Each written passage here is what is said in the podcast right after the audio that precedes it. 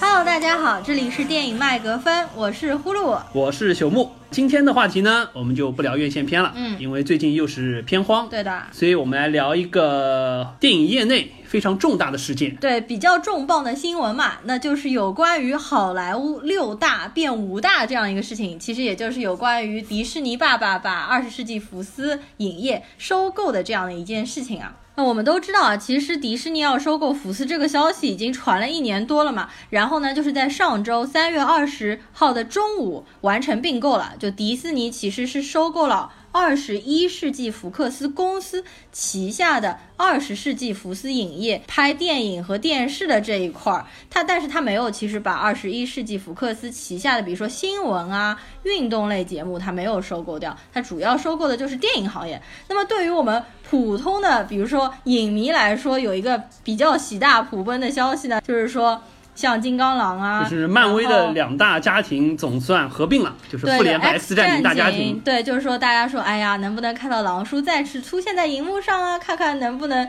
比如说像法莎演的那个 Magneto 啊，还有 X 教授啊，是不是能够加入复联啊？等等这样的消息，呃，当然了，我们今天选这个话题来聊，实际上嗯还有另外的一个契机啊，就是比较神奇的一个契机啊。就是如果说是我们老听众的话，应该知道我其实是托福老师嘛。然后我们公司有一个非常奇怪的传统，就是可能是因为我们老板他是一个文艺中年大叔，对不对？他很喜欢听我们聊一些业外的事情，就他会每周组织我们一帮老师聚集在一起，然后进行一些托福、雅思的教研。除此之外呢，他还会安排我们就聊一些考试培训业外的知识，比如说电影行业啊、红酒啊、流行文化。然后呢，这周正好轮到我讲，我觉得如果聊一下好莱坞这个几大公司的背景，而且呢，这个新闻又是非常非常近的，就是在昨天嘛，然后在我们公司里面做这个演讲，反响还是非常不错的，因为我发现就下面听的老师听的都非常认真，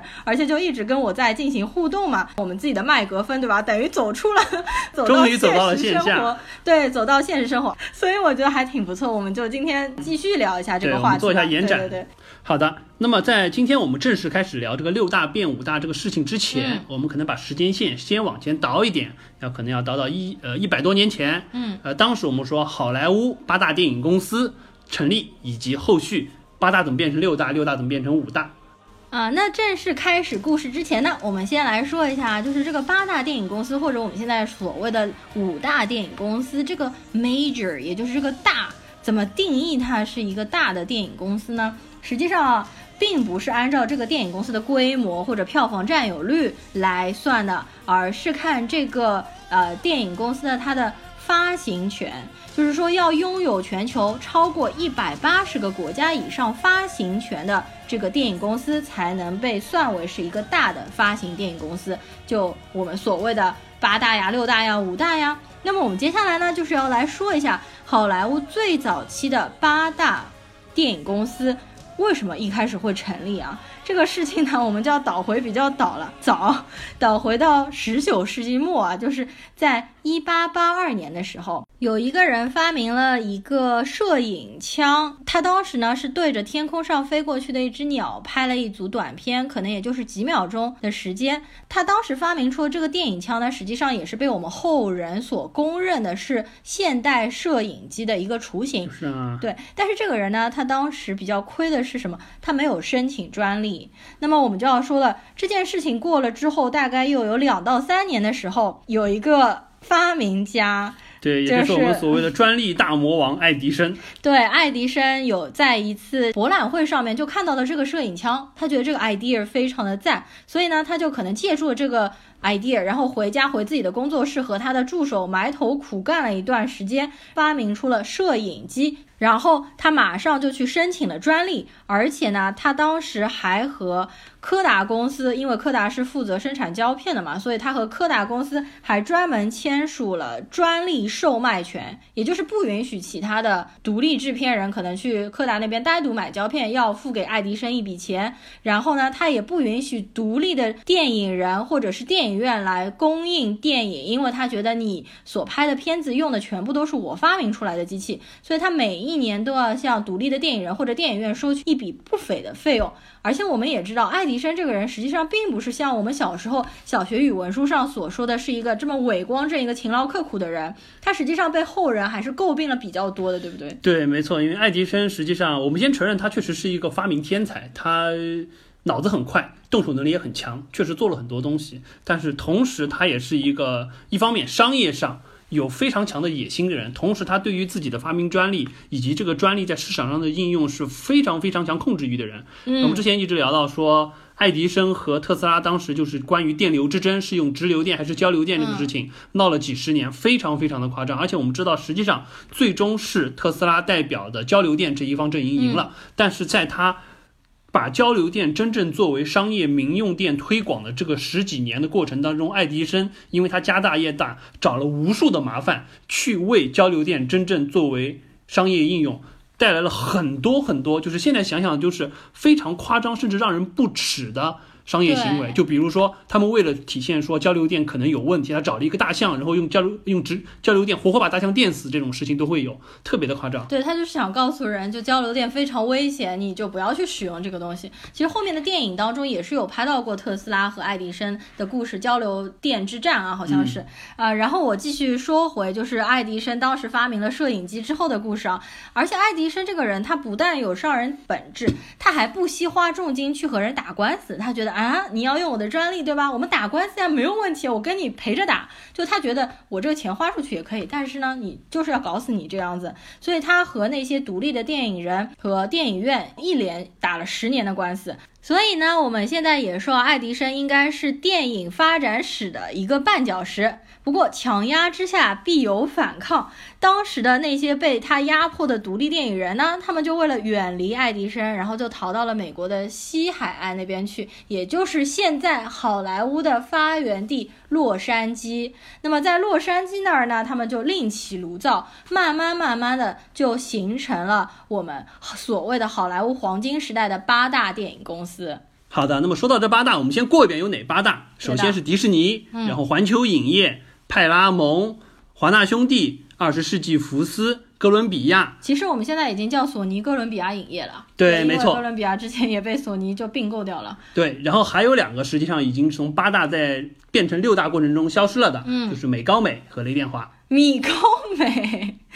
写错了，米高美啊啊！我先说一下消失的这两大好了，其中一个就是米高美。米高美其实我们大家应该都比较熟悉嘛，就是 MGM。那它的片头呢，就是吼叫的狮子嘛，这个令人印象应该是属于这个八大当中标志，它的 logo 最让人印象深刻。因为我们从小到大看 Tom and Jerry 猫与老鼠片头不就是狮子嘛？而且他们其实一共是使用了十一头狮子，因为这当中有些狮子可能是生病或者过世的原因。所以他还会经常拍新的，我还以为就一个片头从头用到尾呢。没没没，他狮子其实换了很多。如果你去仔细看这个猫和老鼠的片头，其实是真的会有不一样，你知道吗？啊，米高美的话其实并不是很早以前就消失的，它是在二零一零年的时候呢申请了这个破产保护。因为一直经营不善，然后二零一四年的时候呢，它是被索尼以及一些其他的电影公司就瓜分掉了。瓜分掉了，所以说，对，二零一四年之后，我们再也不可能在电影当中就是看到这头狮子的对狮子的形象了。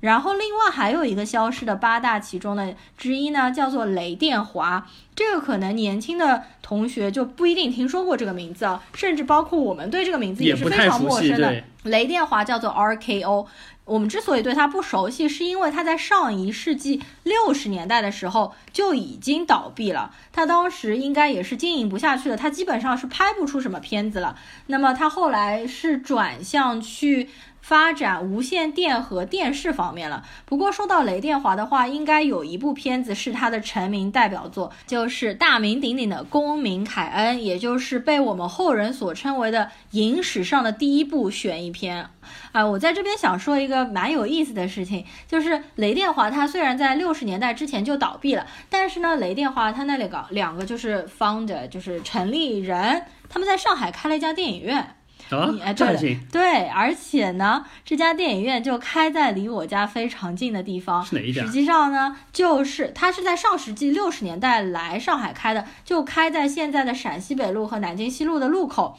那家电影院叫做平安电影院。那家电影院可能需要老上海人才知道嘛。呃，就我父母年轻的时候，其实经常去那边看电影。然后我小的时候一直是路过那家电影院门口的，而且那家电影院后来改名叫做平安动态电影院。也是我所认知当中上海最早一家有放 4DX，就是椅子会震动的那个动态电影院嘛。后来在我印象当中，应该是在零零年左右的时候，这家电影院就消失了。我们现在可能知道的老的上海电影院比较出名的，也就是大光明还有国泰。实际上，在老静安区的话，有很多老的电影院，但是一家一家都消失了啊。幸亏现在大光明就是修缮的还比较不错。呃，说到这里为止呢，我们也知道八大当中的米高美和雷电华也就消失了，现在只有六大。嗯，我说到六大，实际上我们还会有一个概念，或者说还会有一个疑问，嗯就是我们在电影的开头会看到非常多的 logo 和片段，比如说我们看到一部迪士尼的片子，会有迪士尼，然后完了之后可能比如说会有皮克斯，之后还会有一些。工作室的 logo 出来，对的实际上这些 logo 背后的公司代表了电影整个产业链当中扮演了不同的角色。对的，所以在这边稍微给大家科普一下，就是好莱坞的传统的垂直产业链分别是分成哪三块儿？第一是制片方，第二是发行方，第三是放映方。我们现在所谓的这个六大电影制片公司，其实指的都是发行公司。而不是制片方。其实，在老早以前，就是好莱坞，比如说上世纪五六十年代，可能这个八大里面它是既包含制片又包含发行。后来他们就觉得，自产自销。对他们就觉得不能垄断，所以说呢，现在他们主要就是管发行的。那我们先说啊，其第一个制片嘛，制片的话实际上就是拍电影，就是导演啊、演员啊啊，还有编剧啊，然后制片人啊，他们就自己攒一个本子，就像一个然后自己 studio 拍一。样，一个工作室，然后他们会把整个拍电影的工作来完完成。完成，对，就是说你其实自己拍自己看也是可以的，对吧？你自嗨也是可以的。但是呢，就是如果你想要传播给更多的人看，或者是你想要传播到全世界各地去看，那你就要让就发行公司来帮你搞定这件事情。那我们所谓的前面的六大，就是专门搞发行的，它可以把你的电影推广到全世界各地去。那比如说啊，美国一年可能会拍出一万多部电影，但是呢，只有六百到七百部的电影有机会上映，或者有机会引进其他的国家。这个事情呢，就是要你要靠一个牛逼哄哄的这个 六大发行公司，然后帮你去搞定这件事情。那么第三点呢，就是放映方。放映方呢，其实也是依靠发行方去跟电影院交谈。发呃，放映方指的就是电影院嘛。就比如说我们国内最大的放映方就是万达影业嘛，对。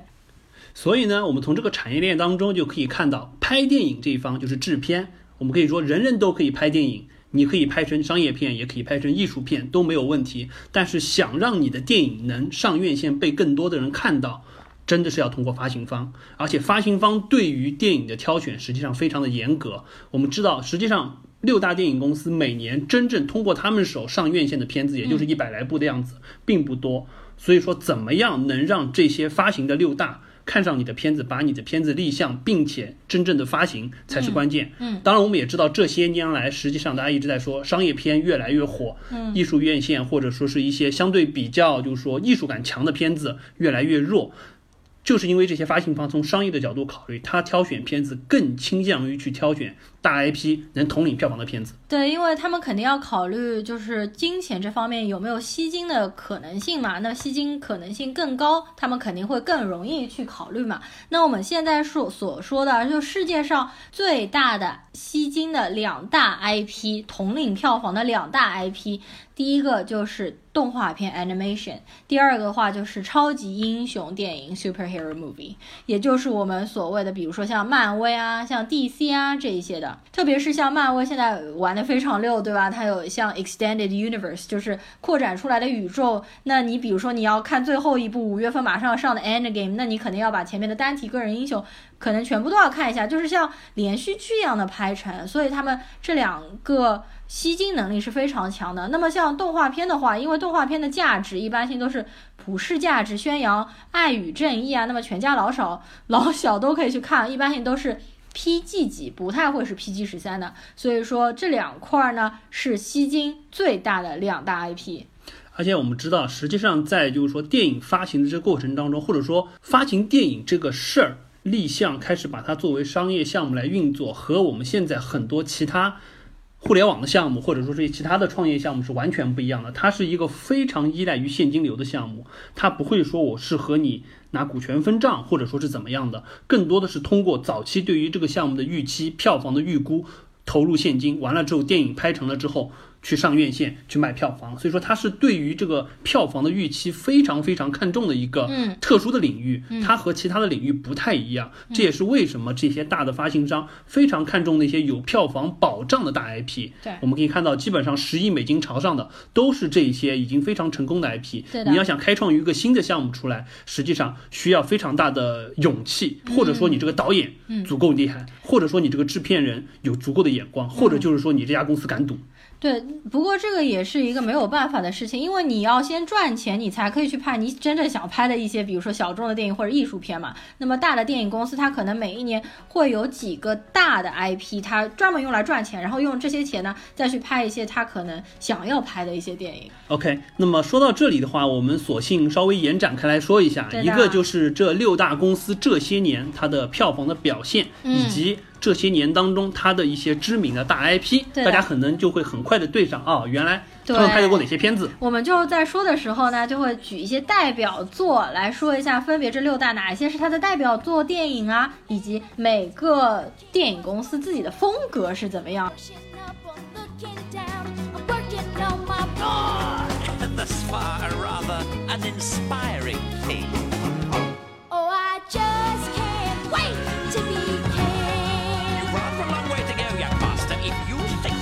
No one's saying do this. Now when I said that, you know I, meant be there. Walk. No one's saying 首当其冲，我们就来说一下老大哥环球影业 Universal，因为环球影业是第一家成立的，一九一二年的时候就成立了。那我们来说一下它的代表作吧，《侏罗纪公园》。那么现在其实就星爵主演的侏罗纪世界》了，《侏罗纪世界》。啊，他应该还会继续拍，对吧？还会拍会，现在拍到第二部嘛。上次是去年看的，还是今年？呃，可能是去年，去年肯定是上海电影节的那个时候，去年的时候对得上的。当年《侏罗纪公园》的时候，第一部非常非常的棒，二三稍微有一点下滑。然后《侏罗纪世纪》现在重启了之后，实际上口碑不算特别好。但是票房依然很坚挺。嗯，是的，没错。然后我们再说一下另外一个 IP 是 Back to the Future，就是回到未来。回到未来的话，因为它不能算是现代的 IP，它算老的 IP，有三部曲嘛。这三部曲是科幻电影当中的经典之作了，我也非常喜欢。那我们现在说它新的 IP 啊，就是《速度与激情》Fast and Furious，没错，八部，这八部的票房每一个都是吸金王，特别特别的夸张。特别是在中国国内，就是在 Fast and Furious 第七部的时候，Paul Walker。就是当中的主演，他当中意外身亡之后，就开始在国内票房爆炸。然后我们也是去看了《速度与激情》的第八部。呃，但是感觉好像这个还会再继续往后拍吗？感觉会，虽然我们俩都不是特别喜欢这个系列的对这个风格或者说是内容，但是整体在不管在中国也好，在世界范围之内，嗯，票房还是非常的夸张，而且是出乎意料的好。对，就可能环球就靠着这个大 IP 赚了不少钱吧。然后还有一个就是最近，其实我们上周刚刚去看的《驯龙高手三》。驯龙高手这一系列其实也是环球旗下的，有 How to Train Your Dragon Three，我们是上周去看的，但是看完其实不得不说我们都很失望这部片子，呃，反正这部片子我觉得到三应该截止了，后续可能也没有再发力的空间就了。他肯定是截止了，它其实拍两部就已经可以结束了，但是他可能还想再再捞一笔钱吧，所以他就拍了三。而且我们可以看到三，它片长大概九十多分钟，实际上完全是撑不满九十多分钟，它的剧情不足以撑满这么多剧情。它其实一直都是靠原来塑造的，就是呃 Toothless 那个比较萌呆的形象和他老婆的一些互动，把整部电影撑下来的。呃，此外啊，还有就是说，环球旗下实际上还有两个动画的 IP，、哦首先《神偷奶爸》也是他的。当然，我们知道这个《Despicable Me》实际上拍到二之后，大家也觉得好像不如一那么出彩了。嗯，然后另外还有一个，因为梦工厂实际上是环球的对所以说带着的功夫熊猫也归入他的旗下了。对，这个倒是我不清楚，他之后会不会再重启新一轮的，因为现在中国市场非常的强，所以说不好说。而且那个功夫熊猫的时候，其实还没被他收购，他后来才收购了梦工厂的。我觉得环球影业啊不但就是说他在。比如说我们前面说的两个大 IP 上面赚了很多钱，他实际上在环球影城上面赚了无数的钱啊！就像迪士尼有迪士尼乐园，环球有环球影城啊，环球影城就洛杉矶啊、奥兰多啊、大阪啊都有环球影城，每一年有无数多的人会去那边朝拜嘛，包括我们，我们也去过环球影城，对吧？然后明年二零二零年的话，北京的环球影城应该也会开放，而且那个环球影城当中也是有哈利波特那块区域，我非常非常的期待。哎，在这边我想说一下，哈利波特这个大 IP 实际上并不是环球的，是华纳兄弟的，但是华纳兄弟授权给了就是环球影城，给他建了一个哈利波特的基地啊。而且我相信，其实有很多很多哈迷之所以会去环球影城，主要就是奔着去哈利波特那块去，就比如说我就是这样子的，嗯，当然，环球实际上这些年也就高层也会有一些考虑，就是因为我们知道它之所以说还能维持一个相对比较好的票房的地位，主要就是靠速激和侏罗纪两大 IP。但是这两大 IP 目前现在已经在走下坡路了。对虽然说每年都还是 Top Ten 的票房当中，但是看来后继发力有一点难。环球也不断的去琢磨，说我是不是可以开发出一些新的来。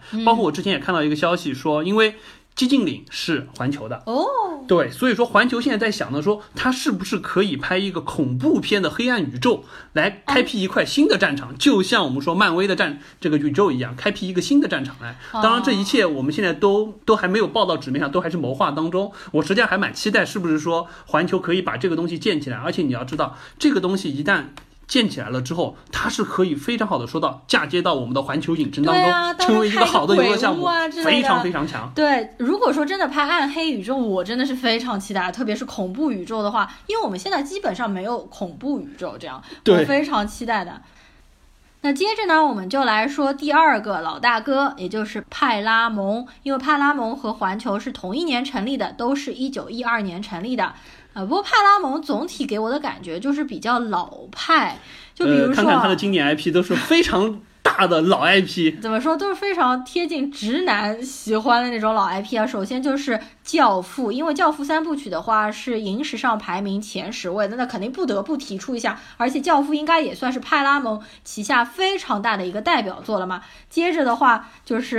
呃也是直男很喜欢的《变形金刚》系列。嗯、没错。那《变形金刚》系列实际上我是觉得有一点，哎，其实是就是走下坡路了。呃，对，基本上系列拍完了之后，已经没有太多。这几年基本上大家就已经不太期待变形金刚新的片子出来可以有很好的战绩了。原来五部的话，勉强怎么说，前三部还可以，四和五真的是一塌糊涂。然后再加上这一次的大黄蜂，我们其实之前也聊过，大黄蜂的话，我们两个人好像也都不是特别喜欢，因为感觉他把大黄蜂走太像小奶狗卖萌的路线啊，其实和原本。漫画当中设定的人设其实出入蛮大的。另外还有一部就是也是超级直男的电影《碟中谍》，阿汤哥的。那阿汤哥，我们去年其实就是看了《碟中谍六》嘛，整部片子其实看的非常紧张刺激，我觉得是还蛮不错的。但是你要说阿汤哥年纪毕竟也老了，对吧？年纪也上多了，还能继续这样的拼老命，拼到什么时候对，不好。所以说这个 IP 可能也是比较危险。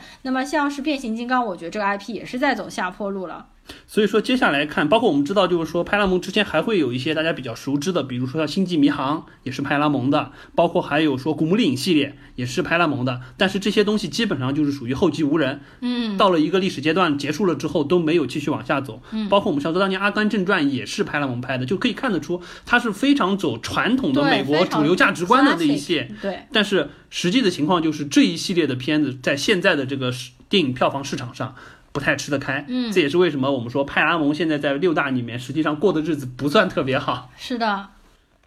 那么再往下就是呼噜同学最最喜欢的华纳兄弟，对的，Warner Brothers，我最喜欢华纳，因为华纳就是非常多的 IP，就是我的挚爱。华纳是成立于一九一八年的，那么我先报一下它的 IP 好了，大家听一下就知道了。骇客帝国、哈利波特、神奇动物、魔戒、霍比特人，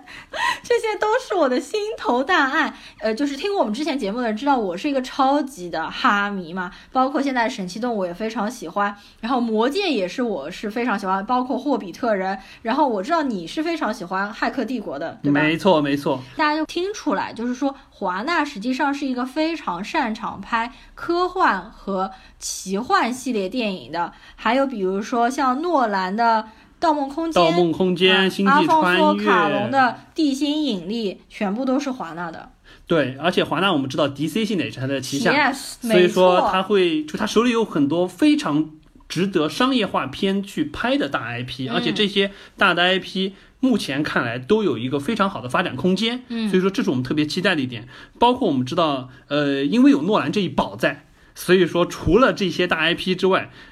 诺兰，我们且不说当年他把蝙蝠侠能拍到我们认为超级英雄的一个高度，他拍《盗梦空间》，他拍《星际穿越》，哪怕他拍《敦刻尔克》，实际上都是说，哎，给华纳带来了一些不一样的这个视角。包括我们知道，《头号玩家》也是华纳出的，哦，所以说特别特别的棒，我对华纳特别有期待。头，而且头号玩家的确也是偏科幻、奇幻系列的嘛。对，而且就是 DC 本来说说可能要不行了，但是你看看这次温子仁拍的《海王》，是不是一下子票房就暴增？是不呃是？反正大家也听出来，我们俩就是对华纳的片子都是比较比较好这口的。对的，而呃，华纳的那个标就是那个写的是 WB 嘛，而且这个标其实会随着这个电影的风格而改变。比如说《哈利波特》，我们说老八部电影，从它一开始蓝天白云的这个华纳的标志。到后面，哈利波特的风格越来越黑暗，越来越成人向了之后呢，它的片头 实际上华纳这个标志也变得越来越黑啊，可能一开始就电闪雷鸣啊这样子的。所以我觉得漫威现在那个片头每次会去变啊，我觉得一定程度上是在学华纳。呃，漫威的片头其实变得不多吧？对它它会就这次 Stan Lee 的话是变了吧？呃，他之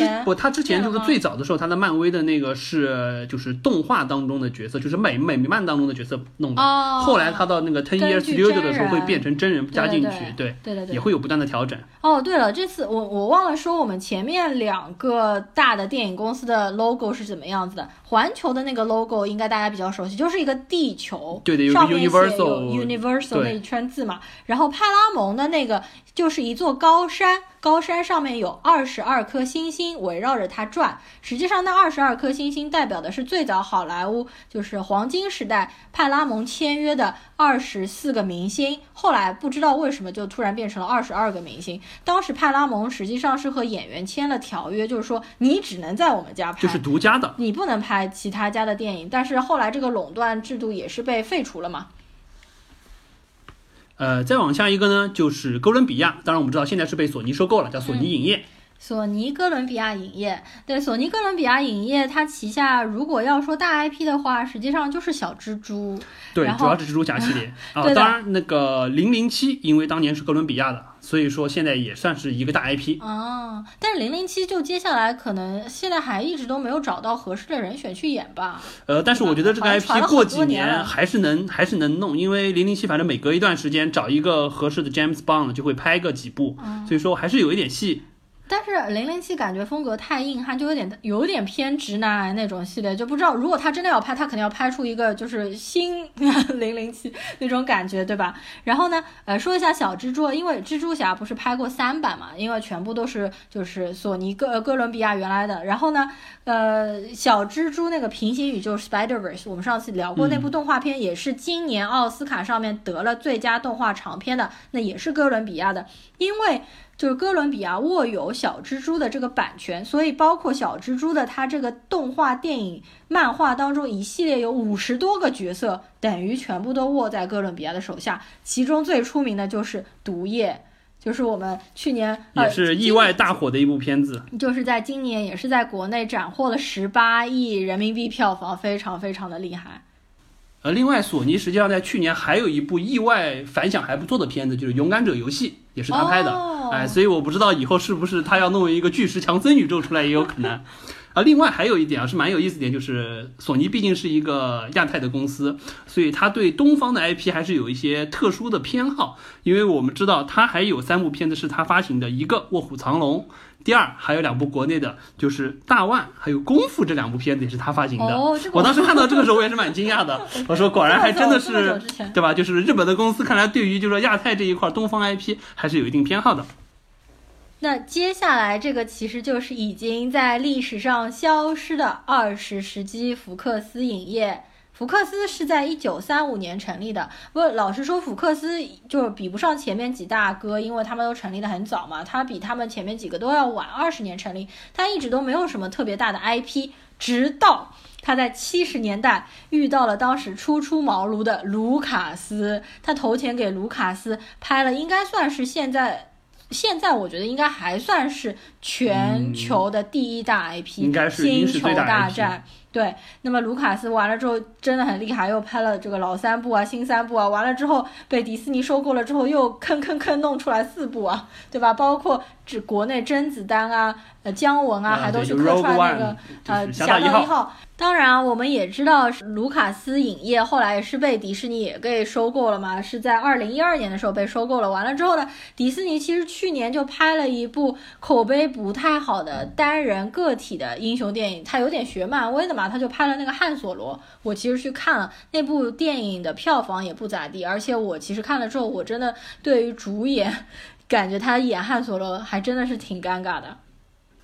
呃，除此之外呢，我们知道福克斯还有的 IP 就是《X 战警》，包括像《死侍》也是他的手里的 IP。对的，《X 战警》我们前面其实已经说过了嘛，大家。最大的感慨就是说，X 战警可以回归到这个复联啊，然后可以复复联的小伙伴一起玩耍啦。然后甚至有人说，狼叔是不是可以回归再来演一下金刚狼？但是呢，我其实最近又关注了一下狼叔他最近的采访，他说的原话是冒号，至少对于我现在来说，我不会再考虑这件事情了。就是他用的是 I'm done，就是 I'm done。然后他觉得你们应该接下来找新人再来演金刚狼这个角色了。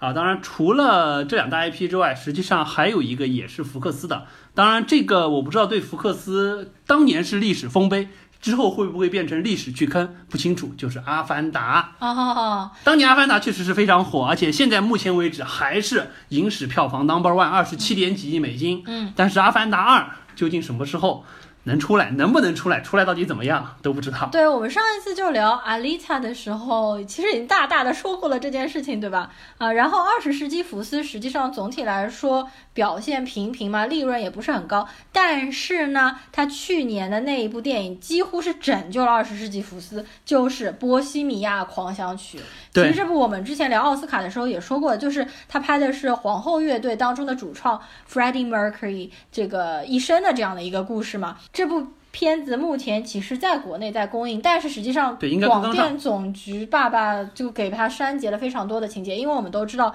呃，Freddie Mercury 是一个对是一个 gay 嘛，所以说他完全是不允许同性镜头出现的，甚至连异性接吻的镜头，比如说超过几秒钟他也要删，就现在感觉管的越来越严苛了。那总的来说，福斯的表现还是平平啊，所以说我觉得这才是为什么就二十世二十一世纪福克斯的那个董事长就默多克嘛，他决定要把旗下这个电影行业索性就卖给迪士尼算了，因为默多克他其实本身是新闻出身嘛，我们也知道他是新闻业界的大佬。他的出身根基和精华都是他这个做的产业里面的新闻以及体育这两块儿。他可能觉得电影行业这一块儿的话是，一个有点鸡肋的东西，或者说是一个锦上添花的东西，反正也不赚钱。那么每年还要花那么多精力去搞它，所以呢，他觉得那我还不如交给一个可能更有能力、更大的一个电影公司去管理它。所以呢，他就决定就说把这个二十世纪福斯影业卖给了迪士尼。没错。好，那么在我们说最后的大佬迪士尼爸爸之前，我再插一个，在六大之外，实际上这些年还有一个风头很劲的发行商，就是狮门影业。嗯，狮门影业的大 IP 有哪些呢？首先我们说它的系列片，比如说像之前的《暮光之城》，包括像《饥饿游戏》。包括像《敢死队》，还有我个人很喜欢的《爱乐之城》，也都是狮门影业拍的。当然，我们知道狮门影业真正立足的根本，或者说它真正打响名声的，是他拍了一系列的恐怖片，比如说《电锯惊魂》系列，包括像《人皮客栈》呐，《丛林小屋》啊等等。嗯，所以说我们刚才说到这个，就是环球想要弄一个。暗黑的恐怖宇宙的时候，实际上我当时第一想的是，狮门影业自己他为什么不弄一个这一块？以他现在在恐怖片这一块的积累，真的大有发展的空间。嗯，而且狮门的确是现在新兴一个，它每年的票房非常非常高，但是为什么它没有被列入六大的行列？就像我前面说的，它没有拥有全球超过一百八十个国家以上的发行权，它可能只有。英国包括其他两三个国家的发行权，所以它还不能被列为是一个 major 的电影发行公司。OK，那么最后我们就来聊一下迪士尼。呃，迪士尼的 IP 我觉得已经是多的数不胜数了。它现在这些年收收收收收，已经把很多大 IP 的工作室全部收归旗下了。我们且不说它自己就已经有一系列我们所谓迪士尼公主系列，很多的片子在重置的过程当中。都把它三 D 化，把它成人化。嗯，他这些年来说的，比如说漫威的超级英雄系列，现在是他的 IP 了。嗯，皮克斯的各个动画系列是他的 IP 了，包括卢卡斯的星战也是他的 IP 了。嗯，所以说迪士尼是手里实际上可以去运用的 IP 非常非常的多，就等于全世界目前所知的最大的 IP 全部都握在米老鼠的手中。而且我们确实可以看到，在迪士尼乐园里不断不断的有新的区域开出来，每出一个 IP 就可以开一片新的区域，非常的强。嗯，比如说《加勒比海盗》嘛，《加勒比海盗》实际上是迪士尼整个拍到现在为止第一个出现 PG 十三的片子。就他之前因为一直都拍动画片嘛，什么的，米老鼠啊、唐老鸭这些都是 PG 级或者是 G 级的动画片，但是。迪士尼可能有个什么问题呢？就是它可能太偏向于合家欢系列了，所以它收了那么大多的 IP，他们其实不太敢去拍出一些成人向的影片，这可能也是它的一个弊端。呃，就船大不好掉头，也不敢轻易去尝试一些和它本来风格有变的一些主题。就比如说《X 战警》和《死侍》，本来在福斯那边玩的好好的，可以玩一点二级的东西啊。对我真的也担心《死侍》回来了之后，接下来三在迪士尼的这个下面要。要怎么拍啊？那肯定不会啦，那肯定是合作嘛。就合作的话，他肯定死侍还是要保持自己原本的风格。那你把死侍那些东西就改成 PG 十三，那真的没法看了。但是死侍应该是永远进不了迪士尼乐园了的吧？好的，那么我们细数完了这六大啊，外加上狮门影业，嗯，它的主要 IP。接下来呢，我来给大家说一下这十年这几大。电影公司它的票房情况怎么样？首先呢，我当时是先查了一下这六大公司从二零零六年到二零一七年，嗯，这十年北美的票房，我们可以看到一个什么趋势呢？首先，迪士尼逐年飙升，它在二零一四年之前基本上都是在百分之十五以下，但是到了二零一五年之后迅速的发力，到了二零一六年已经达到百分之二十五了，哦，可以看到它是有一个非常快的进展。其次，我们再看一下。环球影业实际上也还是不错的，一直在上涨。它在二零一二年的时候，差不多也就百分之十不到，但是在二零一五年的时候，它甚至达到了百分之二十，一度超过了迪士尼。也确实，我们说环球它手里这些大 IP，我们刚才说的速激，包括说侏罗纪，实际上是一个吸金量非常非常强的这么一个 IP。这些年，环球基本上也都维持在百分之十五左右，还是相当坚挺的。嗯。然后再回过头来看，我们说华纳，我们最喜欢的华纳，嗯，它那么多经典的 IP，这些年实际上依然都是不断的会有续作出来，所以说华纳的票房也很坚挺，这些年基本上都是在百分之十八左右浮动，也就是说江山站的还是很稳的。回过头来，我们就会发现。索尼和派拉蒙这两家相对就比较弱势，基本上逐年下滑，尤其是派拉蒙。对，派拉蒙这十年是从百分之十五的市场份额降到了只有百分之五左右。百分之五是什么概念？我就这么说，我们刚才说到狮门影业，对不对？狮门影业现在它势头很猛，二零一七年的时候它已经是百分之八的票房，它已经超过了六大当中的派拉蒙，所以我们可以看得到，就关于这些大的厂商，我们之前也在提，你怎么样去把握你这个片子的票房预期，来占据你的这个票房份额，对于他们来说实际上是一个非常大的心理压力。你怎么样挑选 IP，怎么样去把这个 IP 炒作起来，使它可以长青不衰，是挺难的一件事情。嗯，派拉蒙的话，真的给人感觉非常的老派，他的作风。然后你看他拍的大黄蜂，他又是想去模仿一下其他的 IP，故意卖萌，但实际上就是怎么说，东施效颦吧，有一点是。对，我觉得确实挺难的，就是因为现在整整个的观影群体扩大了之后，大家对于再加上现在这个文化，对于一些卖萌的文化，或者说对于一些搞笑的文化越来越强了之后，派拉蒙原来的那些电影的调性，怎么样能转变到这个思路来继续去开发一些新的 IP，可能还真的是蛮困难的。OK，这个是北美的票房。嗯，那么我们再看一下全球的票房是一个什么情况呢？首先我们知道这些年来中国市场非常的火爆，甚至中国市场这几年基本上是已经和北美的票房齐头并进的状态。那么在中国最大的赢家，我们知道迪士尼。不，我不是说中国自己的片子了，我们还是说回六大了。OK，我们说。这六大在中国市场吃的最开的，真的是迪士尼。迪士尼，我们刚才说到，不管是漫威的也好，皮克斯的也好，都是非常非常的火爆。所以说，迪士尼在中国真的是吸了一大笔钱。然后，那么回过头来，我们看一下，就是说整个的全球市场，我们可以看到有几个非常特别的现象。首先，迪士尼依然是排在第一的。我们说，二零一七年的全球市场，迪士尼是接近六十亿美元。当中有一个很有意思的一项，就是迪士尼一共是有八部影片。上映，嗯，每就是我们说二零一七年啊，每部片子平均的票房收入是七点几亿美金，是一个相当相当于是单片质量非常高，非常非常高，对对，吸金能力很强的。回过头来我们来看，比如说福克斯。福克斯的话，二零一七年是只有迪士尼的一半多一点，三十多亿美元。但是它一共上映了十二部片子，就是它每部片子基本上只能收回大概两点几亿美金的这个票房。也就是说，相对而言可以看到，在单片成片量的质量上来看，迪士尼好得多。两点多亿感觉都回不了本啊！你看看现在很多电影拍一拍都要接近一亿美金，是感觉就是走在那个边缘线，真的不太容易。然后我们再看一下华纳好了，我们说基本上这三家相当于是最大的可能现在。华纳的话相对而言就还不错，它还有五十亿接近。五十亿美金的，也就比迪士尼稍微少一点。它上映了呢十一部片子，然后基本上每部片子大概也就是四点五亿美金，嗯，还算中规中矩，基本上肯定是能回本的。嗯，所以说相对而言，华纳它的这几个 IP 运作的都还是不错的。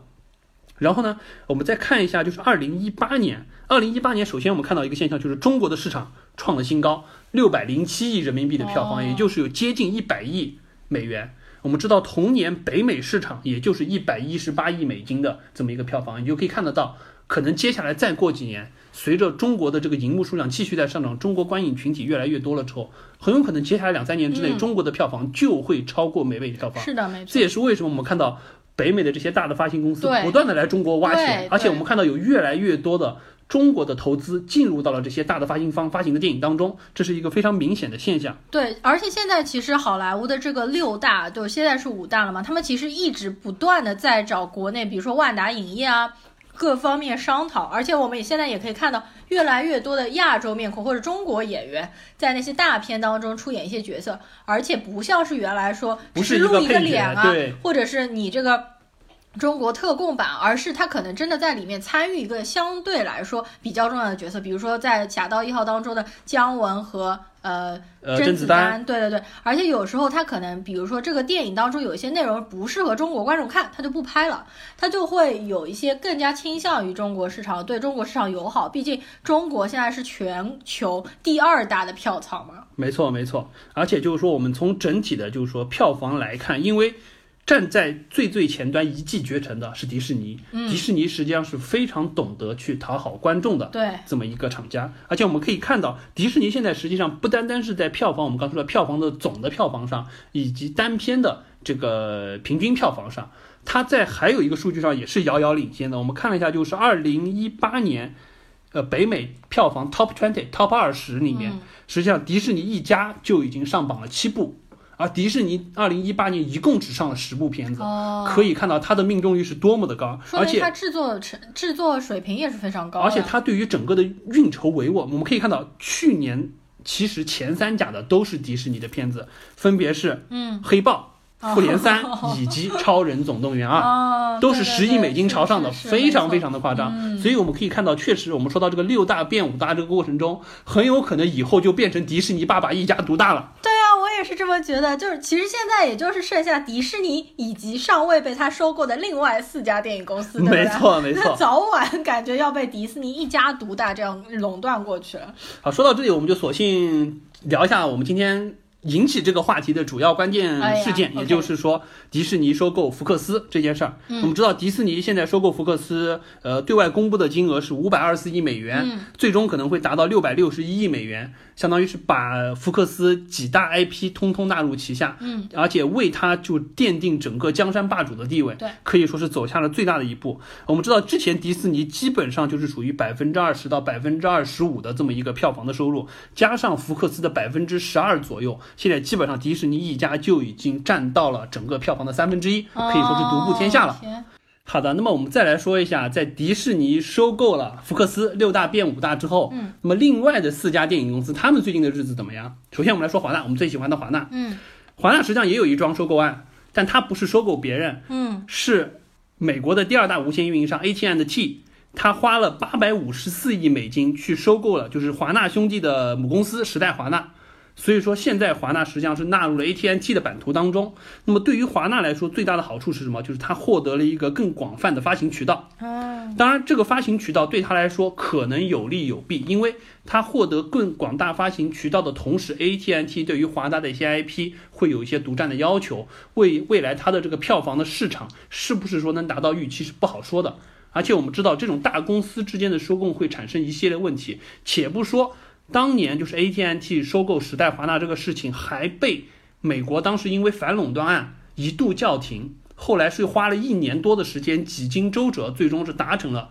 这桩收购案。但是这个大公司之间的收购能不能顺利的消化，并且把相互的资源利用起来，实际上挺难说的一件事儿。这个具体的案件经历了太多太多，比如说，我举个例子吧，因为我是做制药行业的嘛，啊当年我们所谓的就是说是宇宙第一大药厂，美国的辉瑞公司想要去收购英国第二大的制药公司阿斯利康，当时开出了天价的收购金额一千一百六十亿美金，但是这个事儿最终是被叫停了，就是因为一方面是反垄断，第二个他们是英国是觉得你。这个辉瑞公司实际上来收购我的阿斯利康，你并不是出于产业链整合的原因，而你是出于一些不管是你财务报表上更好看，或者说是你是基于一些退税的优惠政策等等等等。Anyway，就是你是基于你更多的是财务上的利益，而不是产业上的逻辑来做这桩收购案的。也就是说，收购完了之后，对于整个产业链整合，不见得是一件好事儿。哦，那么回过头来看，AT&T 去收购时代华纳，对于华纳兄弟的电影公司未来的几个 IP 的运作以及它票房方面，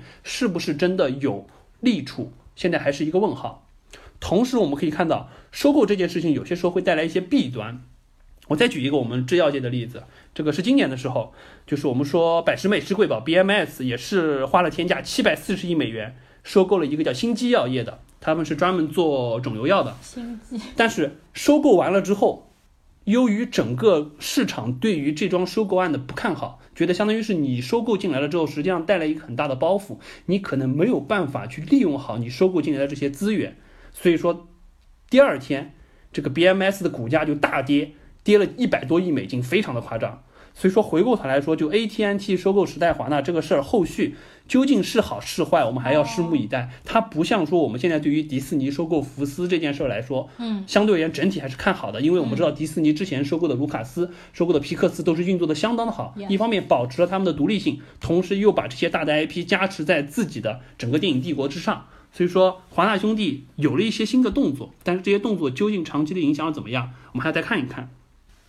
好的，华纳的收购案我们聊到这儿，我们再说说华纳的几大 IP。首先，我们看到比较好的反响呢，就是 DC 的系列，包括哈利波特的系列，实际上这几年运作都还不错。嗯，其实呢，另外我们还可以看到华纳还是有一些有一些新的动作，这些动作还是比较可喜的。比如说去年的时候，它实际上有两部小成本的片子，对，呃，一个是一个明星的诞生，这次奥斯卡大放异彩，另外还有一部提名也很热的《摘金奇缘》。嗯，这两部片子实际上都是只有三千万左右美元的成本，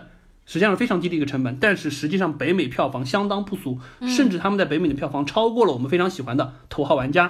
所以说可以看到华纳还是有一些就是说在 IP 方面创新的地方，而且确实也收到了一些票房的一个保障。同时，我们知道华纳旗下还有一个我们很期待的，就是 HBO，它会有陆陆续续的一些优质的电视剧出来，这可能也是华纳未来在。这个领域的一个爆发点。嗯，你说到 HBO 的话，实际上也就是 Game of Thrones 嘛，就是《权力的游戏》嘛，《权力的游戏》马上不是今年好像是七月份还是八月份？四月十四号好像。哦，真的吗？马上反正就是最后一季要出来了嘛。对对还有你前面说的那个《一个明星的诞生》，实际上我们在聊奥斯卡那次也聊过，其实是 Lady Gaga 演的，然后是我整个奥斯卡最佳影片八部里面最讨厌的一部嘛。然后《摘金奇缘》其实我们之前也看过，然后作为华人。呃，中国人啊来说，这部片子呢，我们感觉好像一般，但是它在国外收金很吸金量特别好，因为就是很多华裔或者是移民家庭，第一代移民，第二代就很多美国生活的一些移民就会去看这个片子嘛。对，北美票房反应还不错，这就像今年包宝宝拿了最佳短片一个道理嘛，对不对？是的。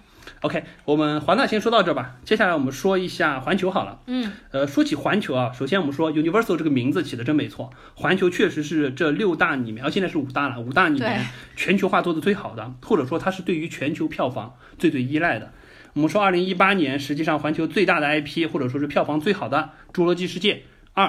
二零一八年它十三亿美元的票房，其中有八点九亿来自海外，非常非常依赖全球市场。嗯，北美票房反而没有达到他们的预期。此外，环球还有一系列，就是说之前票房不错的片子，都是超过百分之七十的票房来自海外。比如说像《环太平洋二》，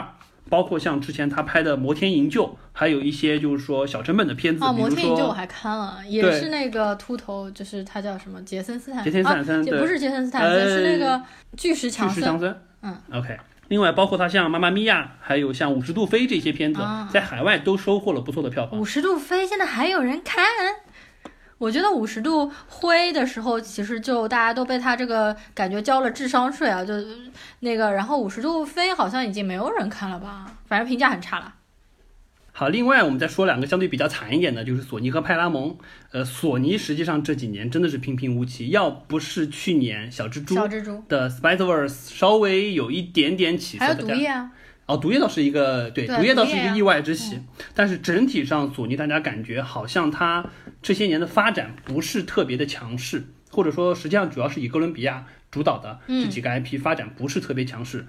当然也有可能和索尼本身母公司的关系啊，它毕竟它的主业实际上影业只是它的一块儿，它更多的是电子三 C 类的产品相关的东西，而且包括这些年实际上有一些什么新闻啊，因为从二零一七年开始，索尼影业的高管频频跳槽，是被谁带走了呢？实际上是被苹果影视公司挖走了，所以说前些日子还有传出说有可能苹果要收购索尼影业，当然这个消息不知道是真是假。苹果，我相信它是有野心要进军这个领域的，但是它会以什么样的方式、什么样的动作、什么样的时机，这我们就不好说了。哇塞！你想，苹果如果收购了，比如说索尼哥伦比亚，然后它打进了电影行业，然后它和迪士尼硬刚，我想想，苹果最开始被迪士尼收购的皮克斯，也是苹果卖给迪士尼的呀，对不对？因为乔布斯嘛，对吧？天晓得，反正那时候就是神仙打架了，那就真的是太厉害了。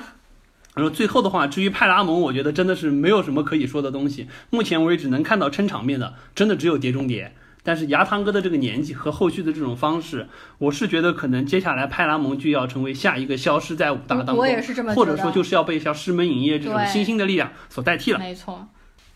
好，那么以上呢，我们就是把好莱坞的这个八大如何变成了六大，如何又会变成现在的五大这样的一个历史的进程，我们来说了一下。那么接下来我们就是想来说一下，迪士尼爸爸为什么这么处心积虑的要收购这么多的大的，就是说电影公司。实际上，其中有一个很大的原因，就是他其实想要抵御来自各种流媒体的威胁和挑战，对吧？没错。我们现在在迪士尼爸爸的眼里，其他四大已经不是竞争对手了，对，甚至说可能对于他来说，早晚是被踩在脚下的小弟。是的，真正最大的威胁是流媒体。对，那么流媒体的话，我们当然现在大家最熟知的第一大流媒体就是 Netflix，对，就是奈飞。也现在其实翻译更多叫网飞了，已经。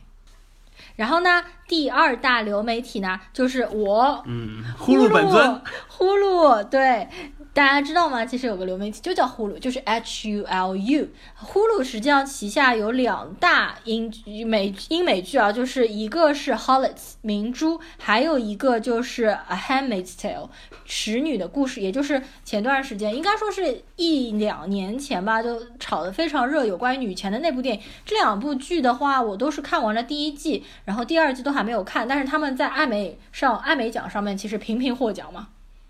当然，我们说到呼噜，也就要提到这个迪士尼收购福克斯，除了它旗下的几大 IP，另外一个最大的标的，嗯，就是因为我们知道二十世纪福克斯手里拥有呼噜百分之三十的股份。迪士尼一举拿下了之后，加上他手里本来就有呼噜大概接近百分之三十的股份，他现在已经有超过百分之五十成为呼噜最大的股东，这也可能是未来他去抗衡 Netflix 一个重大的王牌。当然，我们知道迪士尼自己也在做自己的流媒体，就是迪士尼 Plus。是的，没错啊，你前面一直说他迪士尼拥有呼噜百分之六十的股权，快点叫爸爸。是的呀，我已经被迪士尼拥有了。好的，那么我们说回 Netflix，我们为什么说它可能是目前挑战迪士尼最有力的？不管说是竞争者也好，甚至说它是整个六大所统治的好莱坞电影业的搅局者也好，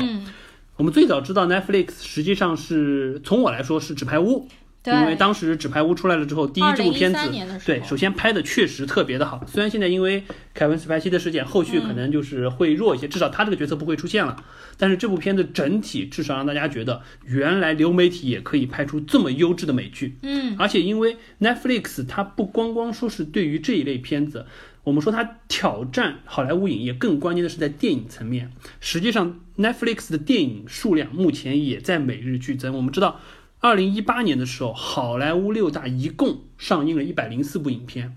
，Netflix 去年一年就有八十部原创电影上线，在数量上已经是相当的多了。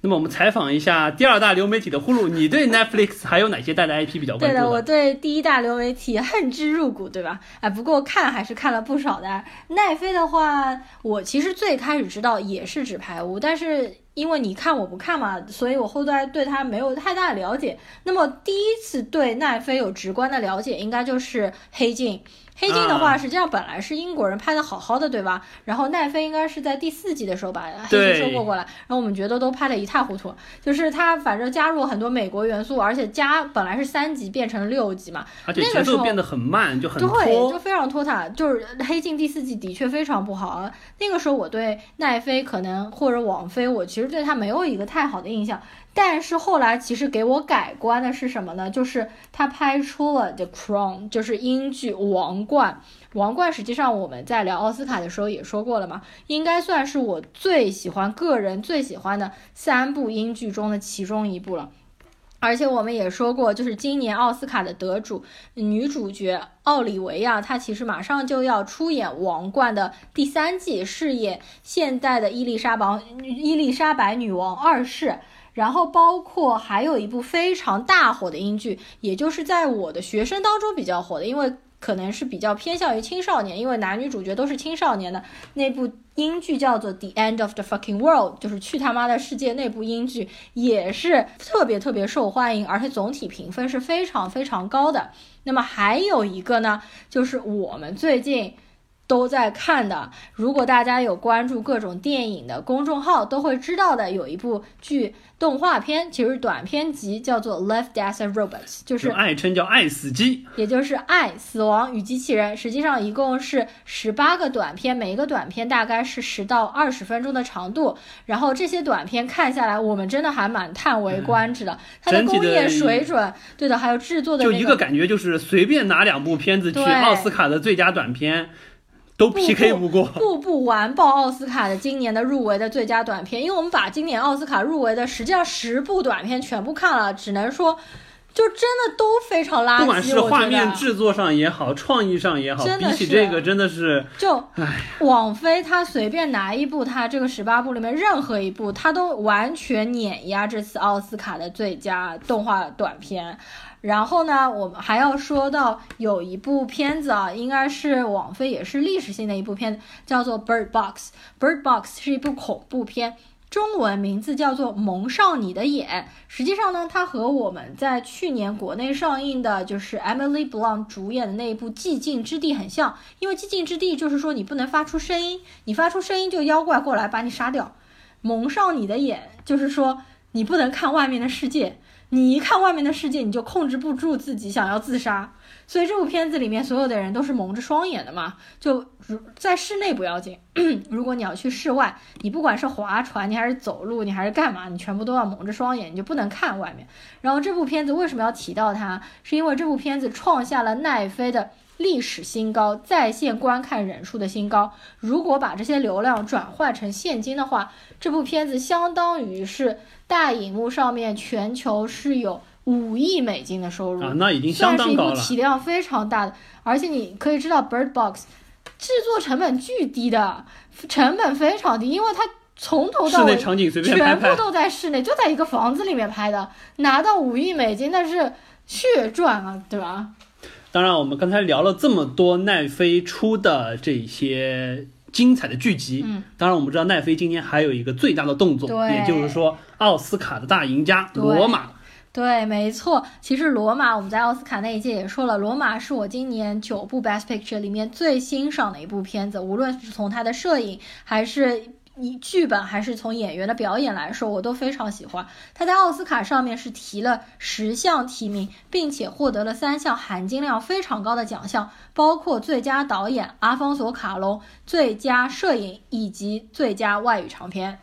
OK，既然说到奥斯卡，我们就稍微展开聊一下吧。因为之前一直也想说，说奥斯卡我们奥斯卡前瞻聊完了之后，想聊一期像奥奥斯卡马后炮一样的，聊聊我们这届奥斯卡的感受。等等一下，我还想说一下罗马给网飞的一个一个带来的大的意义，因为网飞实际上它从一九九七年成立到现在之后，它并没有在历史上获得过任何一个大的电影奖项，但是这一次一下子就获得了三个奥斯卡的小金人，所以对网飞来说意义非常重大。所以我们就现在说，就是网飞爸爸和迪士尼爸爸这两大巨头，索性就单独玩好了。就网飞你就自己玩嘛，你也不要参加奥斯卡了，你就你拍的电影实际上现在质量真的非常过关，你就自己给自己颁奖就可以了。感觉就像我们刚才说最佳短片一样，你完全可以自己内部颁一个完爆奥斯卡的那些短片，对不对？是这样子。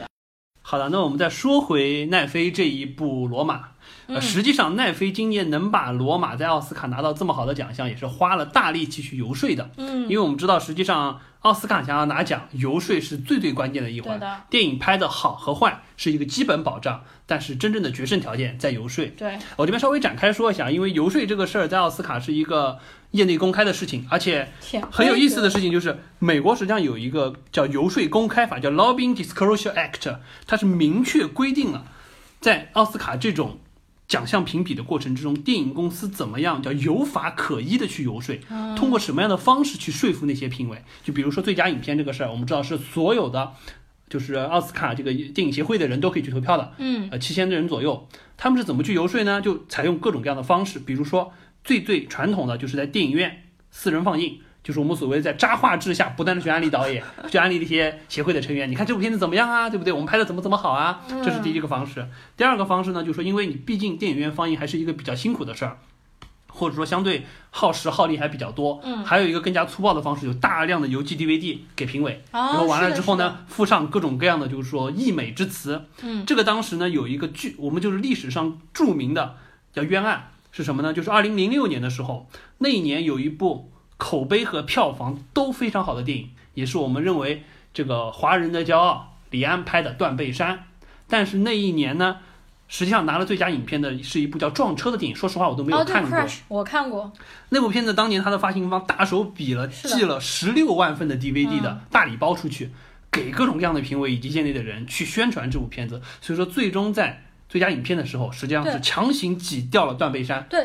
对，记撞车这个是奥斯卡上面一个非常大的污点事件嘛，就是说撞车完全不应该成为最佳影片。那撞车其实我是很多年以前看的，我当时看的时候，因为年可能年纪比较小，我其实看完蛮震惊，蛮被惊艳到的。但是我觉得可能我们现在再看一下，我们现在还需要再重新看一下，它其实是撞车的一系列事情，就一个事情导致了一系列事情的发生。而且我好像觉得撞车当中也有很多黑人演员。OK，我们可以重新看一下这部片。可以再看一下，我们回过头来再正确的评价一下这部片子到底是就这个冤案到底有多冤。嗯 OK，然后另外除了上面两种方式，还有一种是什么？就更加龌龊一点，就是发一些通通过一些软文发到媒体，不管是去捧一部片子也好，或者说去抹黑一部片片子也好，这里呢也有一个举一个著名的惨案，就是一九九九年的时候。当年斯皮尔伯格拍了一部大热的片子，我们都知道叫《拯救大兵瑞恩》。嗯，这部片子不管是从题材上，或者从这个影片的质量上，因为它实际上是开创了战争类电影怎么拍的一个先河。但是当年被一部什么片子给弄下去了呢？叫《沙翁情史》。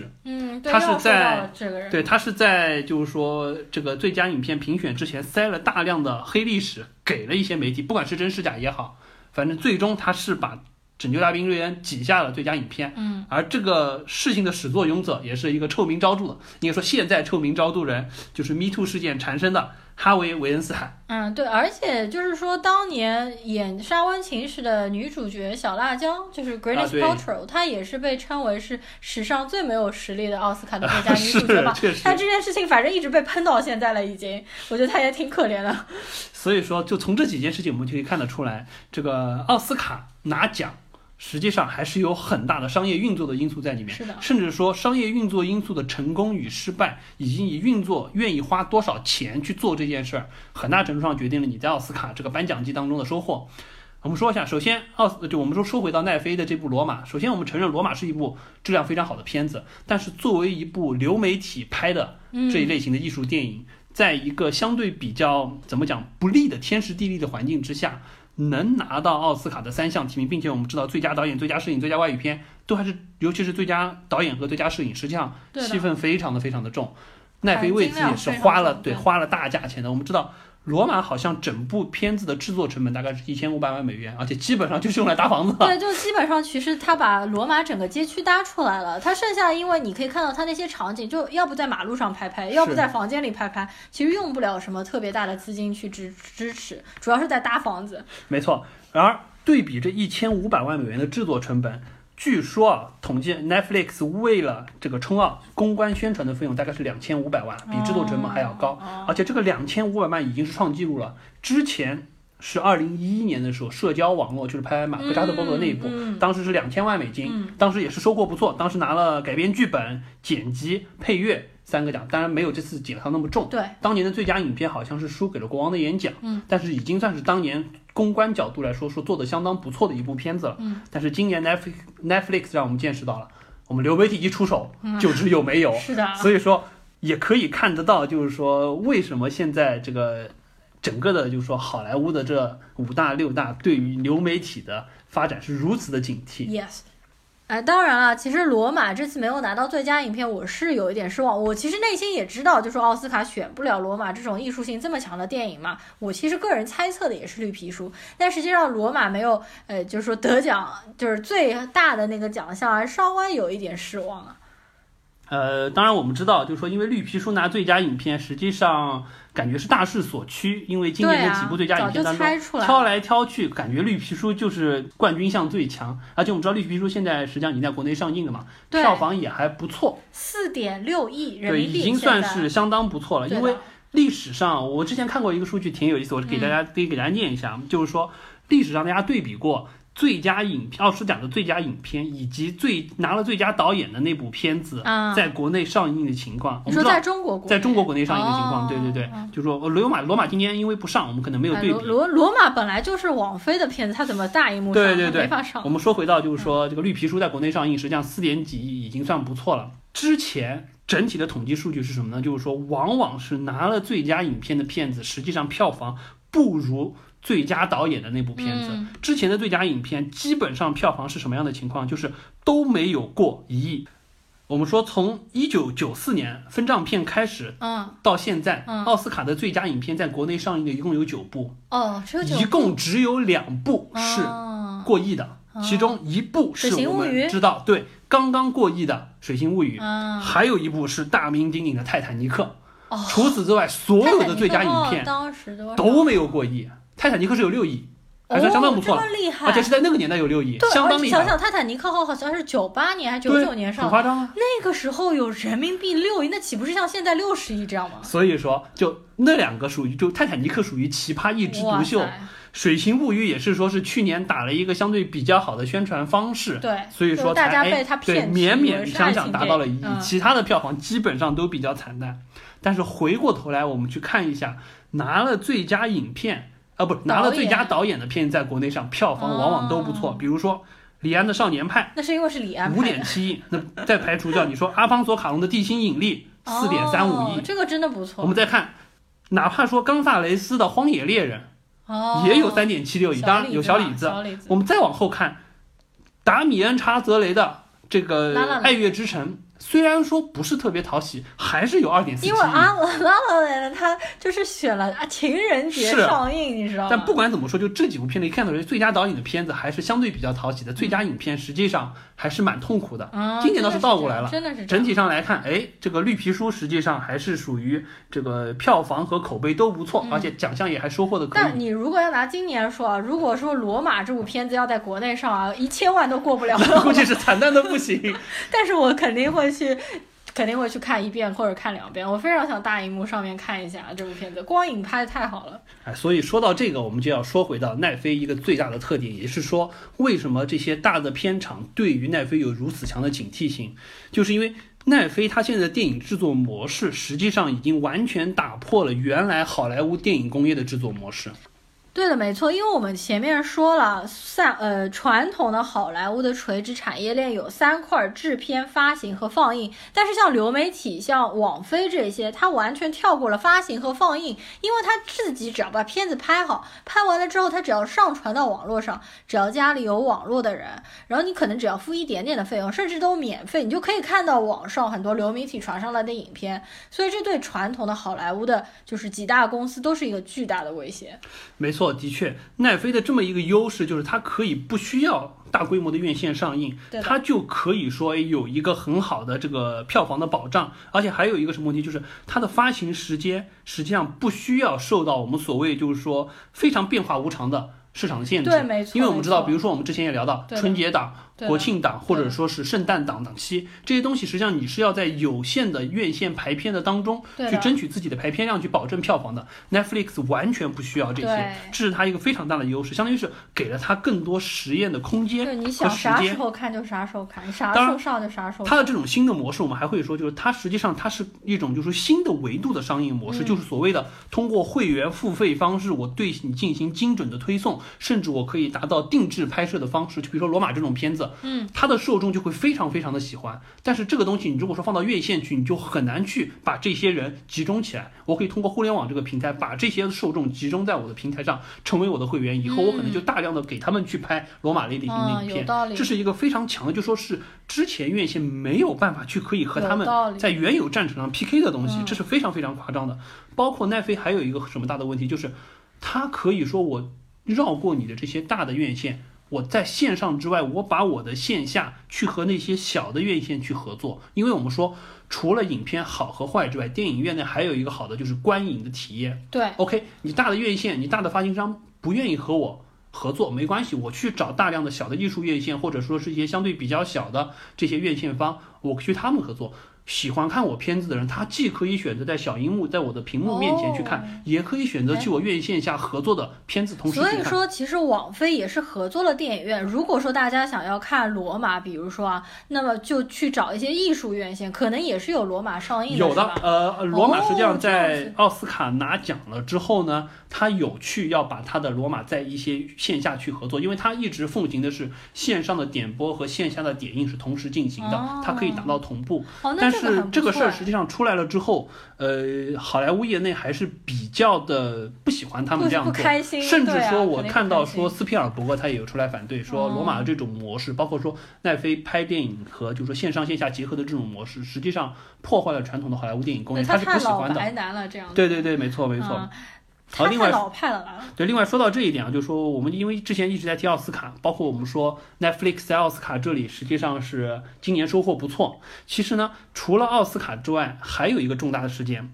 我们把时间放到二零一九年一月二十二号，这天实际上是奥斯卡的提名日。我们说罗马这一天提了十个奖项，嗯已经是一个大的赢家了。且不要说后面又拿了三个，嗯实际上同一天还有一件大事，就是我们知道有个叫美国电影协会叫 MPAA，它实际上是在这一天正式接纳 Netflix 成为除了好莱坞六大，就当时福克斯还在，哦除了好莱坞六大之外第七名会员。正式，也就是说宣布了哦 Netflix 在电影工业的上位。我们这边说一下，就是美国电影协会是个什么样的组织？实际上，美国电影协会一九二二年成立，也就是基本上八大成立的那个年代成立的。它实际上最初成立，它的作用是干什么？主要就是作为一个电影业行业内的一个交流。它主要管哪些事情呢？主要就是说，一个是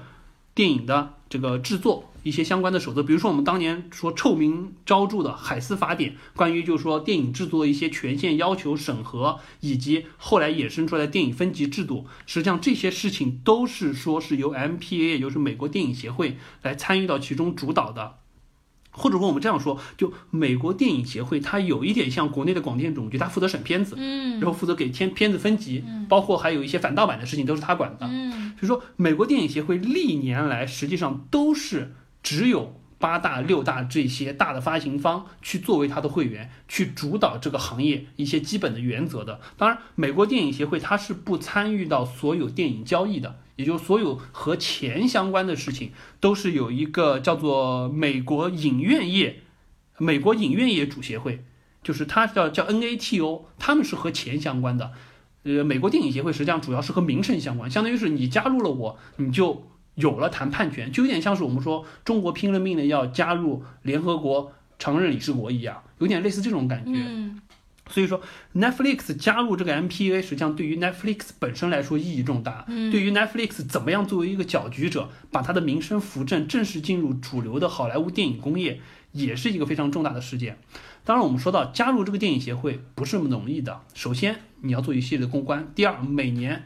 这个电影业协会它的会费大概是在一千万到一千五百万美元，基本上就是一部，但是基本上也是一部就是小成本的电影的投入就比如说。一部罗马的成本，对，实际上是不太容易的，而且更关键的说，Netflix 今年为了为什么拼了命的要挤进 MPA？实际上呢，要说到就还是说回《罗马》这部片子，《罗马》这部片子实际上今年在法国的戛纳影展是吃瘪了的，它是没有去进进逐最佳影片的。为什么？是为什么呢？实际上就法国它有一个很奇怪的规定，他说凡是在我戛纳这边竞逐最佳影片，它有一个要求，哦，一定要上在大荧幕上播对是吗？必须在大荧幕上播。但是呢，法国又有一个奇怪的规定，就是说你凡是在线播放的电影和你在院荧幕播放的电影，你必须有三十六个月的间隔，就三年。哦，那我们知道，罗马是一早就在 Netflix 的网上流媒体上放了的。那如果说你想在美在奥戛纳再去竞选，不好意思，三年之后你在院线上映，然后完了之后你再去竞选吧。这个事儿就让哦，这个事儿就让这个 Netflix 非常的火大，你知道吗？哎，所以说，有点过分呀，但没办法，这是他们的规定，死因为规定。像阿方索卡隆他拍电影，他用的还是传统的方式在拍啊。是，但是没办法，这就是规定。他就说嗯你线上和线下就是有这个间隔，啊所以说这就会带来一个很大很大的问题。所以说，经历了罗马在戛纳吃瘪这事儿之后呢，Netflix 就下定决心，啊，我一定要给自己一个相对比较名正言顺的，哎，这个这个 title。哎，可是如果他即使进了这个东西，他以后发电影肯定还是先在网上呃，以后肯定还是那他如永远无法参加戛纳电影不。不排除他可能有一些东西有一些，片他卡在那个时间节点，我就嗯先去院线放映，完了之后呢，我再去线上，他可以这样做。三年啊，不是？啊不，这是在法国，就在法国是因为他现在院，他现在线上有了，你想再在法国的院线放，哦必须隔三年。他可以选择我现在法国的院线上，哦，对，因为我们知道，实际上传统的话都是这个样子，就是说，大的发行商六大先在院线放，然后完了之后，一般说会有一个窗口期，长的一百八十天，短的九十天，完了之后我可能就会有 DVD 开始放售，开始有在线的点播。他可能就是说奈飞以后就会有一些片，他就会走这种套路，就相当于我走到传统道路里，我先在院线上，但是我可能就说我不会给你九十天的窗口期，我可能短的三十天，更快的我十五天之后，我就开始在线上放。当然这一块儿他就要去和那些放映方进行一个 argue，就你怎么样保证我线上的东西不会去影响你的在线票房，因为有些人他可能不像我们觉得好的片子就是要去院线看，他觉得我与其说我一定要去挤院线排时间，我可能还凑不出时间来，三十天之后网上就能看，我就等一等。这个可能是他们要去协我我觉得。戛纳定的这件事情，就是说这个电影必须在大荧幕上面放，他没有说要多大规模的大荧幕、啊，对，他就找一家电影院放就行了吗？没错，罗马实际上当时他去竞竞争那个，他去竞选奥斯卡的时候也是这样哎，他就找了一些非常小的院线，供应了大概是多少天啊？七天还是多少天？非常短的时间，嗯相当于就是我象征性的走一个过场，我证明我放过了。嗯完了之后呢，实际上还是纯粹为了它的流媒体服务的一部电影，只是说我遵守了你奥斯卡评选的标准，啊所以说这是个原因。当然，我们说到就是说，实际上 Netflix 挤入 MPA 还有一个因素是说到什么呢？就是说，因为中国市场我们说很大很大，所以说 Netflix 现在实际上是没有进正式的进军中国市场的。它要进军中国市场会受到一个非常强的审核，这个审核不亚于就我们说它的流媒体的进来啊。不亚于说我们对电影院的审核，广电对于电影院的审核。那么它现在我们知道 Netflix 好像是在和爱奇艺谈合作，那么它拥有了这个 MPAA 的这个成员的这么一个地位了之后，实际上相当于给了它一个相对比较公正的名分，它可能未来审查的道路，包括合作的渠道会更加广泛，这可能也是一个原因。当然，我们知道，虽然奈飞自己这边玩的风生水起，但是实际上大的发行商六大这边也是不太开心的五大了，啊。对，现在只剩五大了。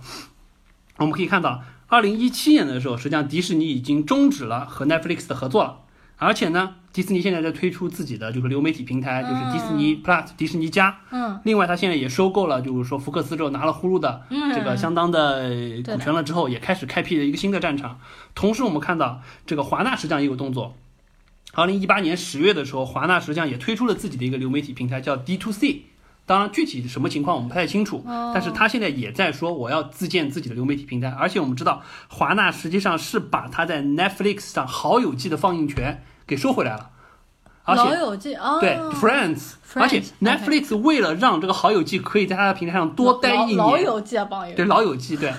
他为了让他的这个老友记可以在他的 Netflix 上多放一年，花了一亿美金去买这个版权，嗯，所以也是非常的夸张。所以也可以看到这些拥有大 IP 的这些发行商，这些五大也在针对 Netflix 怎么样去和他们开辟新的战场，绞尽了脑汁去做。但是整体上来看，现在看来就是一个博弈，就是作为发行商的六大和 Netflix 这种流媒体，包括像呼噜，包括像 Amazon 现在也要开始做流媒体，很多很多的之前好的先例进来。Amazon 已经做流媒体对，，Amazon 之前那个海边的曼彻斯特好像是 Amazon 对对对没错没错对，没错没错。包括现在搅在当中更痛苦的一个实际上就是我们所谓的院线方，就是这些掌管票房的人，他们三家之间原来是一个非常传统的产业链。我们说从制作方到发行方到这个放映方，他们相当于是我这边拍完了片子给你们去发行，你们呢通过放映方把钱收回来，有钱大家分。现在发现，哎，出了这么一个流媒体的这一波人了之后，相当于什么？相当于是大家都在争夺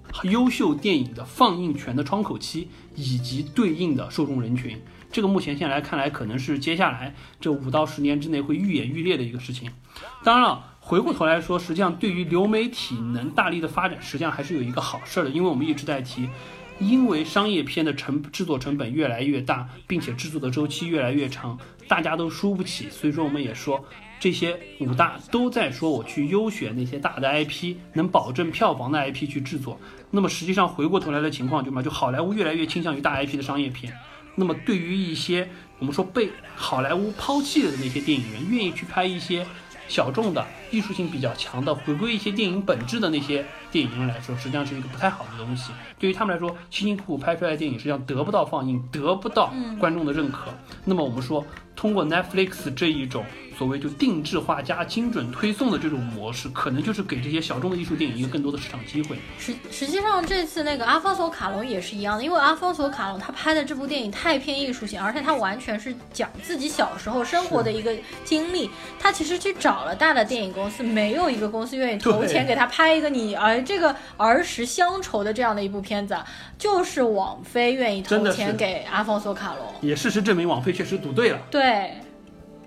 我觉得我们这次聊的非常厉害啊，干货其实还是蛮多的，而且聊的感觉有一点没有尽兴啊。朽木聊的非常非常的流畅啊。呃，确实感觉这次还有很多好玩的事情可以去聊，嗯比如说我们之前聊过的，就和电影审查分级相关的海斯法典嗯的进化史，包括还有就是说好莱坞这些呃六大发行商，他们实际上都还有一些自己的小故事，我们都没有具体去聊。嗯，呃，我们今天先聊到这吧，因为时间也时间已经一个一个半小时过对，也了对蛮长了。我们可能 以后会做一个系列，相当于就是麦格芬炉边谈的感觉，不时的会说一些好玩的故事。当然，这个是不定期更新的，我们先事先声明，绝对随缘。嗯，对的对的，好的好的。那么谢谢大家可以收听到这边，那么喜欢的听众可以给我们留言和点赞。OK，那么我们这期先到这里啦好，的好的，大家拜拜。拜拜。